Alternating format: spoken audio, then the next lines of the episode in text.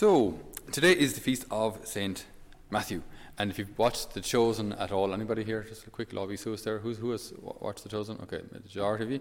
Grand. We'll watch a couple of episodes because it's it, obviously there's a lot of poetic license, but it, very, it is very interesting, especially how they show Matthew.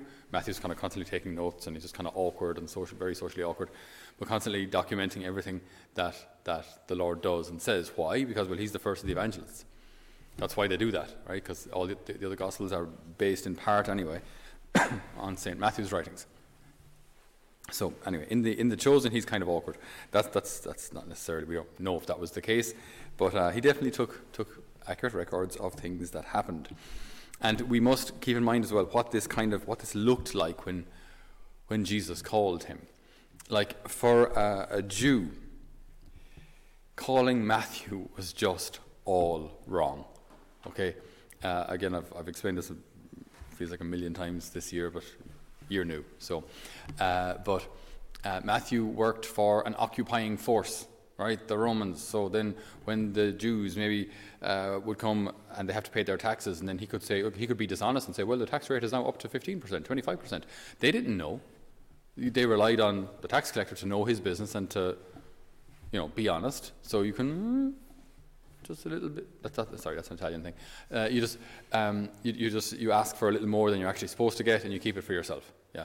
So like tax collectors generally weren't honest because it was too easy. It was too easy to just, give a little off for yourself. So they weren't liked. Firstly, because they were dishonest. Secondly, because they were working for an occupying force. Uh, so they were they were traitors. Okay, it's like an informant when we were under English rule, right? Someone who was known to be an informant, someone who was known to work for the crown, kind of thing, like not a popular person. Okay, and then this is the person that Jesus chooses. Why? Why not just choose someone who is like, you know, you know a zealot, you know, someone who's like a, a, a, a, a Jew who wants to fight for, for, for Jewish freedom, but not someone who's a traitor? Why choose a traitor? Why choose someone like who's below par? And so then the Lord says in the last line of the gospel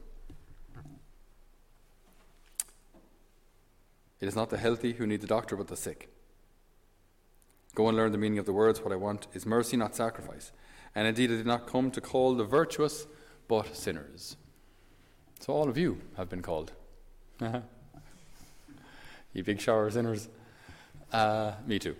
Uh, but the Lord has called us not because we're perfect, he knows that we're sinners. He knows that there's work to do. He knows that there, there are things that we need to change, things that we need to heal from. And He has called us anyway. I don't know. I find that quite consoling. Do you? I do. I think it's, I think it's quite consoling to know, because, like, well, if He called the perfect, He wouldn't have called us. And if He would call the perfect, maybe we'd get ahead of ourselves and maybe get cocky and get proud and think, well, of course He, of course he called us. Whereas I think we know that because of our, our, our, our, limitations, we know that if God does anything good through us, it really is God through us. It's not us. Because we know what we're made from. We know that we're jars of clay. We know that like we carry this treasure, but we in of ourselves are, are quite fragile and quite imperfect. And that's, I think, greatly consoling. when it comes to mission, uh, there's a, a, group called Focus, F O C U S, Fellowship of Catholic University Students uh, founded by Curtis Martin about a little over 20 years ago. And uh, he had this such a vision, right? Uh, well, a, a, vision in the sense of uh, he imagined how ministry or how mission could be in a university campus. And he said, what if there were like a handful of university students on fire with love for the Lord?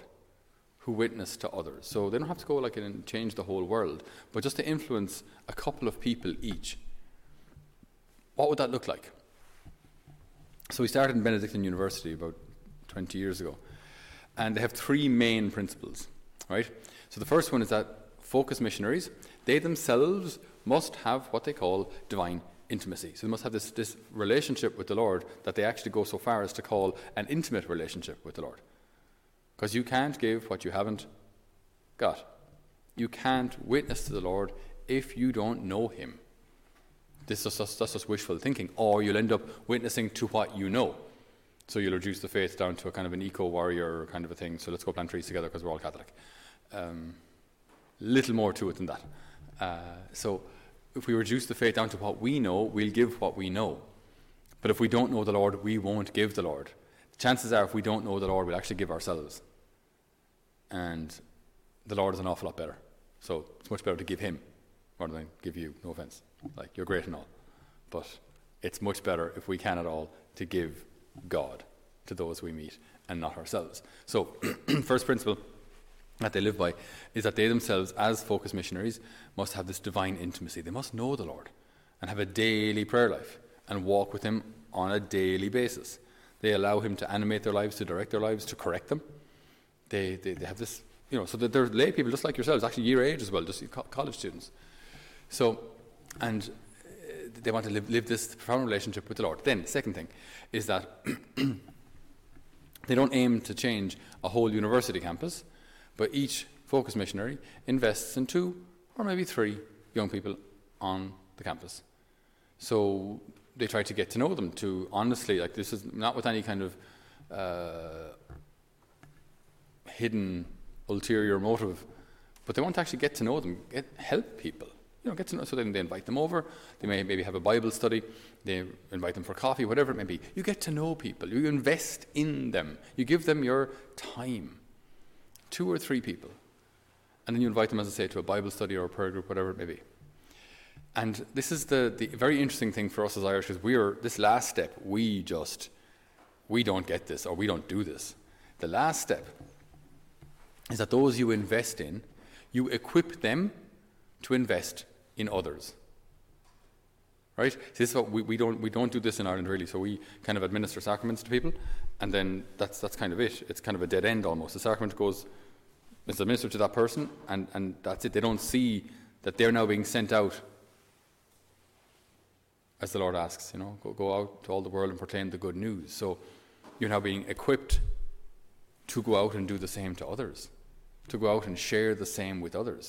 So that's the third step, that they themselves become missionaries. So the first step, divine intimacy, that if I'm a focused missionary, I myself must have a profound relationship with the Lord. Secondly, I invest in a few people, but sincerely. You know, I actually I care about them. I pray for them.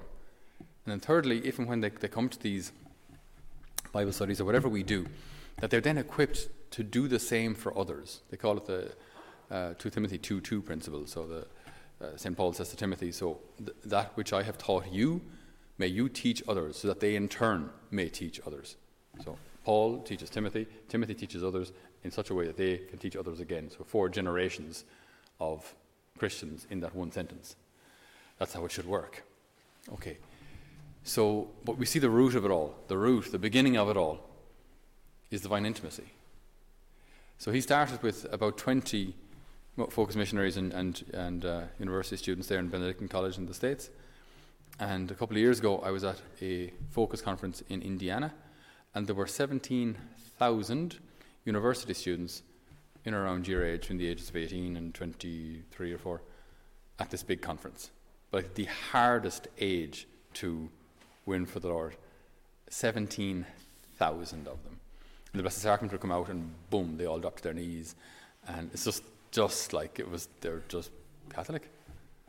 And it was just such a, uh, an inspiration for me to see that this actually, this actually can be done. You know, it is actually possible to have vibrant young people, like of university age, who love the Lord and who are willing to witness to Him to others. This is actually, like, I think maybe in Ireland we've maybe even given up that that's even a possibility.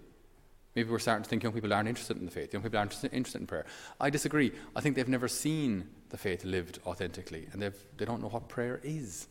So how can they pray? They just they don't know what it is. I remember going into school once recent, recently enough, and uh, I mentioned the rosary, and one of the girls asked, "The rosary is that like the the funeral prayer?" I thought the funeral prayer. The fu-. I said, sorry, what do you mean? He said, you know when they're putting the coffin down, like, oh yeah, yeah, well, yeah. It's not only that, yeah. I mean, it is prayed then, the decade of the Rosary, yes, but no, it's a little more than that. But like, they just just don't know. They just don't know what it is. So this gives me great hope, because it shows that if we here, if we work on our divine intimacy, my relationship with the Lord, and nobody can do it for you, if I work on that, And if I'm a sincere friend to people, and in that sincere friendship, I'm willing to witness to the Lord and equip them to do the same, that things can begin to change. Hearts can begin to change. People can come to know the Lord. People's lives can be renewed, and people's hearts can be healed. But it starts with me. It starts today. It starts with that divine intimacy, that relationship with Jesus. So we ask the good Lord today, as He calls us sinners, as He calls us not perfect, not the virtuous, but sinners, that we, knowing our, our need for Him, may rely on Him for everything. That we, Lord, may allow you to work in us and transform us, so that we may play our part in transforming the face of the earth. Amen.